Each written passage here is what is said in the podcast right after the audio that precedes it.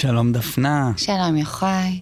אז היום בפודקאסט שלנו, מחקר איכותני בגובה העיניים, אנחנו נדבר על משתתפי המחקר שלנו ועל אה, דרכי איסוף הנתונים. אז uh, יש לך נושא, יש לך סקירת ספרות, יש לך שאלות מחקר מעולות, מה עכשיו? אז בפודקאסט הזה נתמקד בשני דברים, ויש עוד.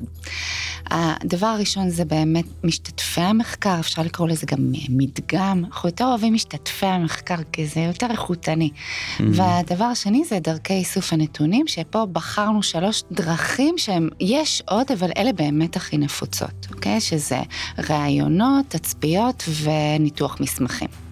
אבל אני מתחילה במשתתפי המחקר או במדגם. אז uh, נתחיל? נתחיל. יאללה. אז במחקר איכותני, המדגם הוא תמיד קטן יותר.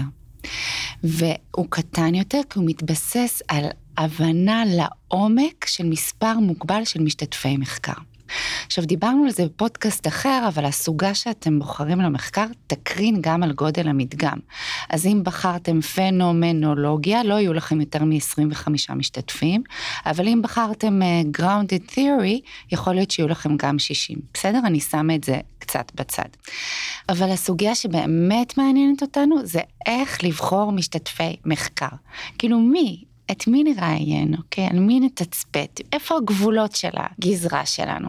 וכאן... איך נבחר אותם? כן, כאילו, mm-hmm. העולם הוא כזה רחב, את מי, את מי? ואז יש מיליון שמות, כמו תשמעו, כזה כדור שלג, נוחות, קריטריון, זה, שמה את זה רגע בצד. אנחנו רוצים להתמקד בכמה מושגים שהם כאילו נורא הארדקור במחקר האיכותני. אז הדבר הראשון זה הדגימה המכוונת. במחקר איכותני דגימה היא תמיד דגימה מכוונת. או באנגלית purposeful. כן. למה דגימה מכוונת? כי בעצם אנחנו לא דוגמים באופן אקראי. נניח אנחנו לא מפיצים עכשיו סקר מקוון שמיועד לכל מי שחווה זוגיות אה, שנייה בזקנה ורוצה לענות.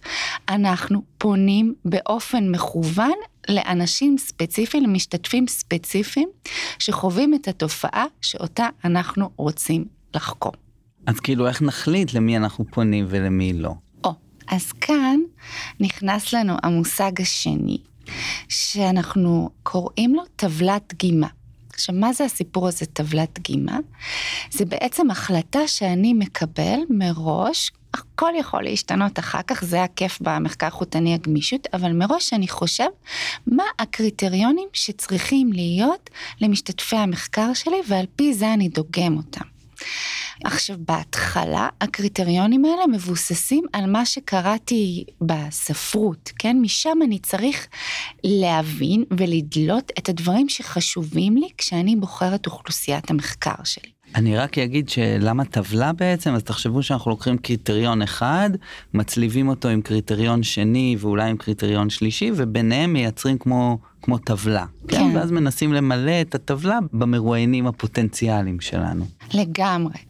לדוגמה, במחקר שעשינו על נפגעים מינית מאחים שלהם, אז רצינו לראיין עשר נשים שנפגעו ועשרה גברים שנפגעו. כלומר, הקריטריון הראשון הוא מגדר, כן? ממש, מגדר. ואחר כך הוספנו עוד קריטריון שזה הזמן שחלף מאז הפגיעה. כלומר, למדנו מהספרות שיש משמעות אם נפגעת לאחרונה, או שנפגעת לפני מספר רב של שנים, ולכן היה לנו קריטריון של מי שנפגע לפני מעל חמש שנים, או מתחת לחמש שנים. והנה ההצלבה שלנו. וכאן זה מתחיל להיות טיפונת מסובך. אנחנו רוצים, למשל, לראיין נשים שנפגעו מאחים שלהם לפני חמש שנים ויותר, או פחות מחמש שנים. ואותו דבר אצל גברים. עכשיו, קחו בחשבון שככל שתוסיפו עוד קריטריונים, הלך עליכם, הסתבכתם. אז למרות שבמחקר הלכים יש עוד קריטריונים, למשל, לאיזה חברה אני משתייך? אם זה נפגע או נפגעת מהחברה החרדית, נגיד, זה אחר לגמרי מהחברה החילונית. אבל אם אני מכניס את העסק הזה, תחשבו שבפועל אני עכשיו צריך להתחיל לחפש אישה שהיא או חרדית או חילונית ושנפגעה או לפני חמש שנים או אחרי חמש שנים, כן? ותחשבו על אוכלוסיית המחקר הרגישה הזאת, אין מחקר, אין תזה, יש רק מיליון דמעות. או שיהיה לנו בכל תא בתוך הטבלה ממש מספרים בודדים, כן? כי אנחנו לא רוצים מדגם עצום. כמה שנגדיל את מספר הקריטריונים, כך נצטרך להגדיל בעצם את הדגימה בכללותה, כדי שיהיה לנו, אה, אה נוכל להגיד משהו משמעותי על הווריאציות בתוך הדגימה שלנו. לגמרי, אז לטובת הבריאות הנפשית שלכם, ולמרות שאני חושבת שמחקר איכותני טוב צריך להיות מלווה באיסורים, היינו מגבילים ללא יותר מ... לדעתי שני קריטריונים, גג גג. שניים, נגיד בתזה, בדוקטורט אולי שלושה, אם המדגם הוא יותר גדול, כן. לגמרי. עכשיו נכנס פה עוד מושג שאנחנו ממש ממש אוהבים, שנקרא רוויה תיאורטית. לקחנו את זה מה-grounded theory, אבל זה מתאים לכל סוג של מחקר. מה זה אומר? זה אומר שלמרות שיש לנו איזשהו מדגם שקבענו, נגיד, אנחנו הולכים לראיין 20 גברים ונשים ש... זה לא אומר שזה בהכרח צריך להסתיים ככה. מה זה אומר רוויה תאורטית? שאנחנו אוספים מידע עד שנגמרים לנו הרעיונות. כלומר, עד שאין לנו שום מידע חדש שמתקבל על התופעה שאנחנו חוקרים. כמו ששתינו ואנחנו רבועים, כן? כלומר, אני מנתח עוד ועוד רעיונות, ואני רואה שלא עולים לי ממצאים חדשים, כן? לגמרי, לגמרי, לגמרי. עכשיו, אני כן רוצה להגיד משהו עם יד על הלב.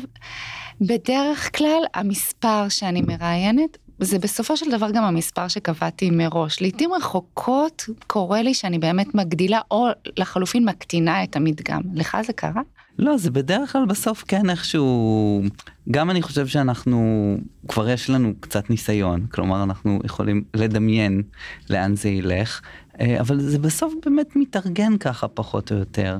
כן, אבל מה שמגניב ברוויה התיאורטית, שאפשר לקחת את זה לעוד מקום. נניח אני מתחיל לראיין, והיו לי את הקריטריונים שלי, כן, שקבעתי מראש, אבל תוך כדי הרעיונות, וזה הקסם, אני פתאום קולט שיש עוד קריטריון שעולה מהשטח, מהרעיונות, ולא חשבתי עליו קודם. Mm-hmm. אז נגיד, במחקר שעשיתי על אה, סליחה על גילוי עריות, בהתחלה הקריטריון שלי היה, כל מי שנפגעה ממישהו ש... מהמשפחה שלה, כן? כשהתחלתי לראיין, יצא שראיינתי נשים שנפגעו מבן משפחה מבוגר, נגיד אבא, סבא, דוד, ונשים שנפגעו מהאחים שלהם. עכשיו, הקטע הוא שהרעיונות עם נשים שנפגעו מהאחים שלהם היו שונים. הבנתי שיש פה משהו אחר, והבנתי שאני צריכה עכשיו לדגום גם ספציפית נשים שנפגעו מבן משפחה בן גילן, נגיד בן דוד או אח, לעומת נשים שנפגעו ממישהו בוגר. Mm-hmm. קולטים, נכנס לי עוד קריטריון לתוך הסיפור הזה. אז זה באמת קשור לכל הנושא של רוויה תיאורטית. כן, אני רק רוצה לחזור עוד שנייה לקריטריונים שדיברנו עליהם לפעמים. אנחנו נראיין כל מי שיש. לגמרי. לדוגמה, תזנטית שלנו בשם אורייב, חוקרת אה, להט"בים ערבים פלסטינים בישראל. פרסמה, היא מגיעה, כדור שלג, היא מראיינת את כל מי שמוכן להתראיין. לגמרי. Okay, אוקיי? הקריטריונים הם משניים. אחר כך אנחנו נראה מה שיש לנו ועם זה נעבוד. אבל לא תמיד טבלת הדגימה האידיאלית הזאת שאנחנו תיארנו אותה, היא מתאימה לכל סוג מחקר. לגמרי, ונסיבות המציאות, ובשביל זה יש את הדבר הנפלא שנקרא מגבלות המחקר. שבסוף נכון. אתה יכול להגיד מה רצית ומה רצוי ומה אה, המצוי. אז בהקשר לזה אני יכולה לתת דוגמה נוספת גם כן, התזנטית שלנו ברה. שחקרה פגיעות מיניות בקבוצת השווים בפנימייה בחברה הערבית. עכשיו, ברה רצתה לראיין 15 בוגרים מהחברה הערבית שנפגעו מינית כשהם היו בפנימיות. בפועל, נאדה. כי לא היה כמעט אף בוגר שהסכים להתראיין. Mm. אז כתוצאה מזה המדגם המקורי השתנה לגמרי. בסופו של דבר היא ראיינה בוגרים שנפגעו, אנשי מקצוע שטיפלו בבוגרים כאלה מהחברה החרדית, ואפילו אנשי מקצוע שטיפלו בבוגרים מהחברה הערבית שנפגעו מינית בפנימיות, והיא אפילו ראיינה בוגרים שהיו עדים לפגיעה mm. מינית בפנימיות. היא לא תכננה להתחיל ככה, אבל לשם זה לקח אותה. אז נעבור לדבר על אה, דרכי איסוף הנתונים? לגמרי. אז בחרנו אה, שלוש דרכי איסוף נתונים שהן באמת הכי פופולריות, יש עוד מגניבות בטירוף, אבל מעבר ל... נו, לסקופ של הפרק הזה. מגבלות המחקר. מגבלות הפודקאסט, כן. אוקיי, אז הפייבוריטים שלנו, ללא ספק, זה ראיונות. אז ראיונות במחקר איכותני זה לרוב ראיונות ארוכים, כן?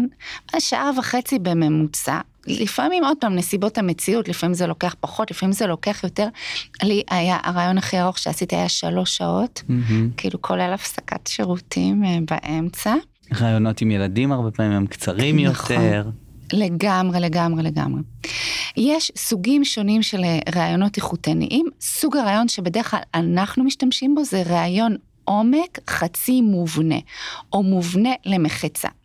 זה אומר, יעני, לא רעיון מובנה לגמרי של שאלות תשובות, את אלה אנחנו הכי פחות אוהבים, ולא רעיון פתוח לגמרי של ספרי לי את הסיפור שלך ומפה אנחנו רק יושבים ומקשיבים, אלא משהו באמצע. מה זה המשהו באמצע הזה? מראש יש לי איזשהו מדריך ראיון שאני בונה.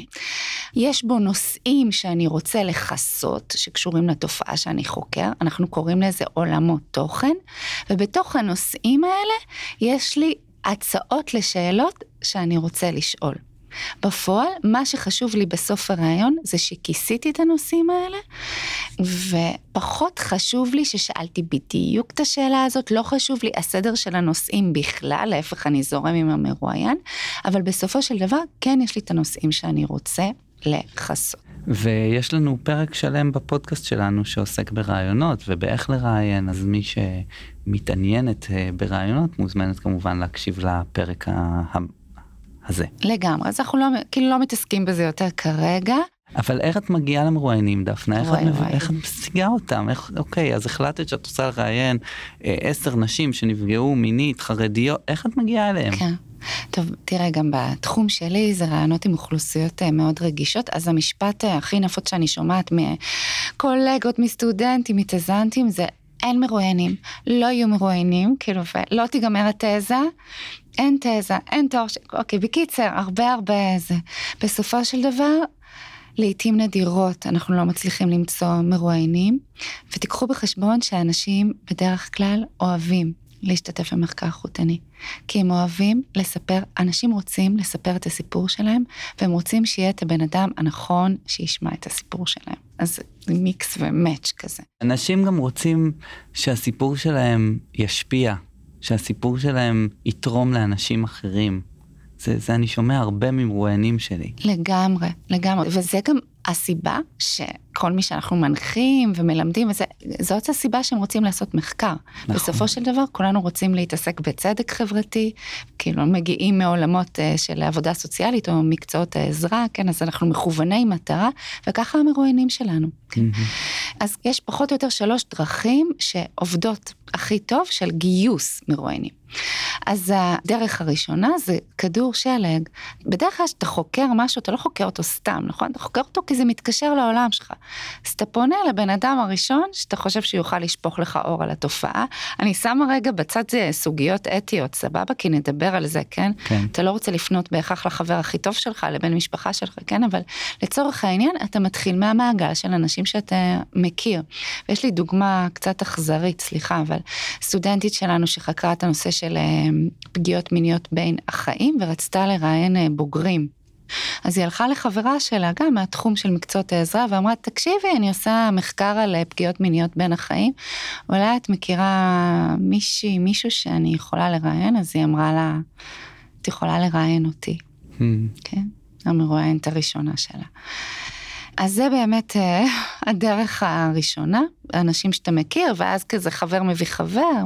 כן, ורק נגיד מילה על המטאפורה כדור שלג, שהיא לא כזאת אה, ברורה אולי נכון, לקהל נכון. שומעינו הישראלים, שאין כן, פה כן. שלג, שבאמת אה, הדבר הזה הולך וגדל ומתגלגל, ועוד שלג נדבק לכדור, וככה הדגימה שלנו הולכת וגדלה. כן? לגמרי.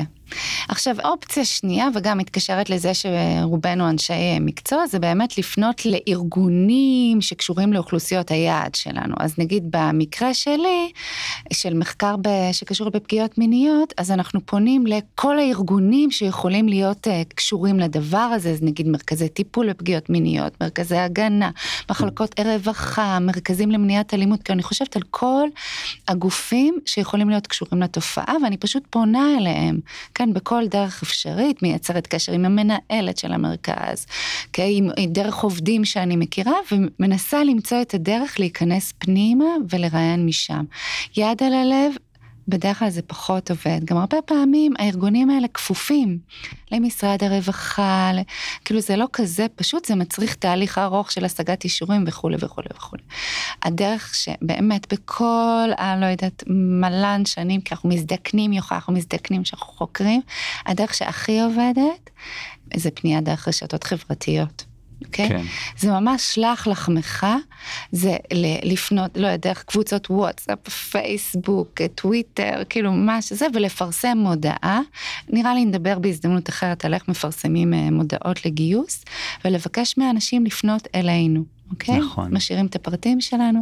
ובהמשך כדור שלג שבדרך כלל מביא מרואיינים מאוד מאוד אה, טובים. לגמרי. הייתה לי תזנטית שחקרה אה, יחסי מין בין מבוגרים לקטינים. והיה לה נורא קשה למצוא, ואז היא מצאה מרואיין אחד, נורא נורא שמחנו, היא ראיינה אותו, והיא שאלה אותו בסוף, תגיד, את מכיר אולי עוד אה, אנשים שהיו בקטע הזה? טראח. הפנה אותה לכל החברים שלו, כאילו מפה לשם, חצי מדגם. וואו. אוקיי. סבבה? נעבור לתצפיות? כן, וואי. אז קודם כל, נגיד כזה במאמר מוסגר, שאנחנו מדברים על שלוש שיטות לאיסוף מידע, בתכלס לא חייבים להשתמש רק באחת, אפשר להשתמש גם בשילוב, וזה מהמם, מהמם, מהמם. תשאירו את זה בראש שאנחנו מציגים לכם את הגישות השונות, שאתם יכולים לשלב בין השתיים. כן. ושיש עוד המון גישות חוץ מהשלוש האלה. מיליונים, כן. כן? אוקיי, אז הגישה השנייה היא באמת תצפיות, זה מרתק, מרתק, מרתק. יש רצף של תצפיות איכותניות, החל מתצפית שבה החוקרים המשתתפים מלאים, כל התצפיות האתנוגרפיות המהממות האלה, נגיד שאתה מצטרף לכת כדי לחקור אותה מבפנים וככה וככה, או שאתה משתייך mm-hmm. באופן אינהרנטי לחברה מסוימת, הייתה לי תזנטית, לא יודעת מה, מחסידות מסוימת, שגם השתייכה אליה וגם חקרה אותה, אוקיי? זה דוגמה, זה קצה אחד של הרצף. קצה השני של הרצף, שאתה רק מגיע לשדה התצפית ואתה צופה בו ככאילו רק מתעד אותו, כן? אתה יושב במקום שבו אתה יכול לראות דברים, ומתעד את הדבר הזה. ובאמצע יש כל מיני סוגים של אה, תצפיות, נגיד, אה, אתה גם מתעד, אבל אתה גם משתתף mm-hmm. בחלק מהפעילויות. נגיד, חוקר שהוא חקר מנהגי אכילה, לא יודעת, בסין, יפן, לא זוכרת איפה זה היה, והוא הגדיר לעצמו ולאשתו שהצטרפה אליו, שהם הולכים להשתתף ב-20 ארוחות. אוקיי? Mm-hmm. אז זה כאילו... אני מוכן גם לעשות מחקר כזה. גם אני, האמת היא, לגמרי לגמרי. אמ, אז אני רוצה לתת דוגמה יפהפייה ממאמר שנכתב על אה, ידי יעל כהן, מיכל קרומר נבו וניר אביאלי, וזה נקרא ארוחות ואחרות, תהליכי ההכרה בבית תמחוי. והמחקר שהם אה, עסקו, אני ממש מקריאה, זה מקסים, מקסים, מקסים. הם אה, עסקו בתהליכי ההכרה בבתי תמחוי. אז שמה מה שהם עשו זה תצפית משתתפת, ומי שעשתה את התצפית היא גם הייתה מתנדבת בבתי תמחוי, והיא גם סעדה בשבעה בתי תמחוי, ומתוך המיקום הזה של מתנדבת וסועדת, היא עשתה את התיעוד. כאילו, אני לא מכבירה ממילים, פשוט תקראו את המאמר הזה, זה ממש מקסים. פורסם בסוציולוגיה ישראלית מ-2016. כן. כן. אז שדה תצפית נכון זה דבר מה זה רחב, כאילו מה אני, אני מגיעה כן, ל... מה, מה עושים שם, על מה מסתכלים? אז הספרות, שתהיה בריאה, מכווינה אותנו ממש יפה. אז אנחנו מסתכלים על המרחב, כאילו, על החפצים שנמצאים בשדה התצפית. המרחב הפיזי, כאילו, מה יש שם, איך זה נראה. לגמרי. אז לפני שנה חקרנו יחד עם 100 סטודנטים, בקורס אה, על שיטות מחקר איכותניות בתואר הראשון, חקרנו את הנושא של אה, תחבורה ציבורית בהקשר של עבודה סוציאלית, כל זוג היה צריך לבחור נושא שקשור לתחבורה ציבורית אבל מתחבר לעבודה סוציאלית. והם היו צריכים לעשות תצפית על הנושא הזה. אז נגיד, ניקח לדוגמה תצפית שעשו זוג סטודנטיות שרצו לחקור אוכלוסיות בסיכון בריאותי וההתנהלות שלהן בתוך אה, תחבורה ציבורית. אז הם הסתכלו על המר... איך המרחב הפיזי מתקשר לאוכלוסיות שמתמודדות עם מוגבלות פיזית למשל. איך נראות המדרגות באוטובוס ואיך הם עולים במדרגות, איך מתיישבים, איך אה, כאילו, איפה נאחזים, כן? כל מיני דברים שקשורים. חפצים משמעותיים בתוך mm-hmm. השדה הזה, משענת. של זה, הכיסא של הנהג, כאילו מיליון דברים. מי השחקנים החברתיים בעסק הזה? אז mm. נניח יש לנו את הנהג, יש לנו את הנושאים האחרים, יש לנו כרטיסן שעולה, אוקיי, ומבקש את האינטראקציות בין נושאים. מה קורה כשעולה בן אדם עם מוגבלות לתוך האוטובוס? איך אנשים אחרים הם מגיבים? זה מעניין. בואנה, זה היה מטורף, מטורף. אוקיי, מה התפקידים החברתיים שכל אחד לוקח? נניח, מי יהיה זה שגם יקום לפנות וגם יקים את כל האחרים וגם ידבר עם הנהג? ואיזה דפוסים חוזרים על עצמם שוב ושוב ושוב? ומה שפת הגוף? וואי, איזה מחקר מעניין. וואי, איזה יפה זה, כן. אז זה דוגמה לדברים שאנחנו שמים לב אליהם בתצפית. ועכשיו נעבור לדבר קצת על ניתוח מסמכים, על ניתוח טקסטים. כן, נכון זה נראה כאילו פחות אטרקטיבי, אבל זה לא. לא. זה הכי מעניין. לגמרי.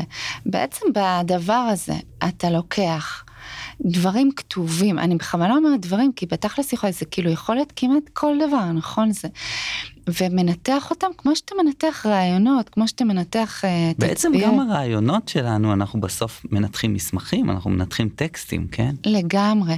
אז נגיד, כשחשבתי על דוגמאות, אז הייתה לנו בבית הספר תזנדית, שחקרה את uh, חוק ההפלות. Mm-hmm. אז המסמכים שלה היו כל הפרוטוקולים שנכתבו בוועדות הכנסת השונות בהקשר לחוק הזה. כלומר נגיד אה, אה, הסוגה של מחקר היסטורי, מחקר איכותני היסטורי מאוד מאוד נסמכת על ניתוח מסמכים, ארכיונים, נכון? עיתונות. אה. לגמרי, לגמרי. פעם ניתחנו את כל המאמרים שנכתבו על פגיעות מיניות בכתב העת חברה ורווחה, והסתכלנו כאילו איך מתייחסים לזה, לפגיעות מיניות לאורך השנים, מהנערה mm. הסוטה בשנות ה-70 ועד אה, מאמרים שמתעסקים עכשיו בזכויות של נפגעים מינית. זאת אומרת, מחקר מהסוג הזה מאפשר לראות אה, ממש אה, תהליכים לאורך זמן של מדיניות, של שינוי שיח חברתי, כן? ממש. אנחנו צריכים להזמין מרצים אורחים בשביל העסק הזה שיספרו כן. זה, מה זה יפה. ויש את המחקר שלנו שעשינו עכשיו, נראה לי זה דוגמה, מחקר תורנו. נכון. תורנו זה עמוד אינסטגרם שהוקם אה, על ידי אה, אנשים בקהילה הגאה, שבו באמת הזמין אנשים לכתוב פוסטים על פגיעות מיניות שהם עברו בתוך הקהילה הגאה, ואנשים פשוט התחילו לכתוב. ויש לדפנה ולי אה, סדרה של מחקרים שעוסקים בפגיעות מיניות ובמיניות בקהילה הגאה, ובאמת אה, אחד הדברים שעשינו יחד עם נופר ועם זיו. זה לקחת את כל הפוסטים שהתפרסמו בתורנו ו- ולנתח אותם באופן ממש סיסטמטי. כן, אז תראו זה אחרת כזה, כי נגיד, קודם דיברנו על רעיונות ארוכים, שעה וחצי, פה יש לך פוסטים של כמה? אני לא זוכר כמה מילים, אבל זה, זה ממש קצר, זה פסקה קצרה. ממש, לפעמים משפט אפילו זה כן. יכול להיות. זה סוג אחר של מדגם. ממש. כן. ובאמת בניתוח אנחנו מגדירים לעצמנו שאלות יחסית ספציפיות שאנחנו רוצים להתבונן עליהן, כן? לדוגמה, אה, דמותו של הפוגע, כן? או החשיפה של הפגיעה המינית. כן, דינמיקה של פגיעה מינית. כן, ממש. ממש דברים ספציפיים, ואנחנו לוקחים את כל הטקסטים האלה, וזה חומר הגלם, אה, זה הנתונים שלנו בעצם, כן. הפוסטים, ואנחנו מנתחים אותם וכותבים אותם. קיצר, שלוש דרכים מרכזיות לאיסוף נתונים, ראיונות, סוגים שונים, אבל אמ, אצלנו בעיקר ראיונות אה, עומק מובנים למחצה, תצפיות, גם מסוגים שונים, וניתוח אה, מסמכים. כן, כן, וכמו שאמרנו קודם, יהיה לנו פרק נפרד על באמת על ראיונות ועל איך לקיים ראיונות וממש בהעמקה אה, רבה יותר. אז אה, תודה, דפנה. תודה, יוחאי.